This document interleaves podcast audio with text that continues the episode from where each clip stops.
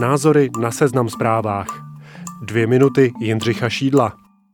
Josefu Středulovi nelze upřít smysl pro efekt. V sobotu se nechal na sjezd své největší odborové centrály ČMKOS přivést samotného prezidenta republiky Miloše Zemana, který ho nečekaně vyzval k prezidentské kandidatuře, což ještě zopakoval v nedělním rozhovoru pro TV Prima. Ve čtvrtek odpoledne pak Středula muž z pověstí tvrdého vyjednávače a nejlépe oblekaného muže tripartity na Twitteru s požadovanou skromností a zřejmě synem po boku oznámil, že někdo už začal sbírat podpisy nutné proto, aby se mohl do závodu, který vyvrcholí v lednu 2023, zapojit. Takže sláva, Abychom si rozuměli, to není nadčení konkrétně nad Josefem Středulou, jen je dobře, že po měsících všeho toho nevylučování, nepředbíhání a výmluv na souhlas manželky či manžela stojí definitivně na startu pevní silná osobnost, která může hrát při volbě čtvrtého českého prezidenta důležitou roli. Josef Středula je srozumitelný kandidát. Sice nikdy nezastával žádnou volenou politickou funkci, ale osmiletý pobyt v čele největší odborové centrály ho vybavil takovým množstvím politické zkušenosti, že se v poli kandidátů vyrovná těm nejostřílenějším, včetně těch, kteří se snad ještě přihlásí. Je to otevřeně levicový politik, jeho názory známe a pokud nám některé informace chybějí, bude dost času a prostoru se na ně doptat a že bude po prezidentově podpořen na co se ptát.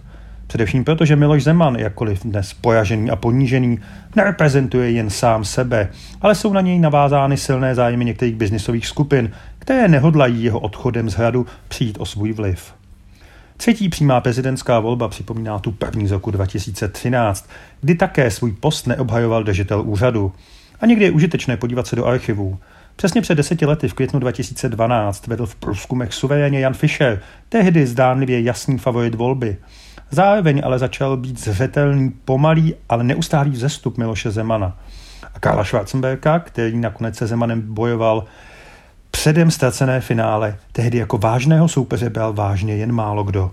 Jeho hvězda vyletěla až po Vánocích toho roku, kdy lidé začali opravdu vážně přemýšlet, koho by na hradě chtěli. Letošní volba se prozatím podle průzkumů zdála jako jasná záležitost. Ve druhém kole se utkají Andrej Babiš a Petr Pavel, kteří ovšem s oficiálním oznámením své kandidatury vyčkávají. A zvlášť předseda ANO se dokáže tvářit, že případný pobyt na hradě bude další z věcí, které si v životě nikdy nepřál, ale nakonec ho donutili.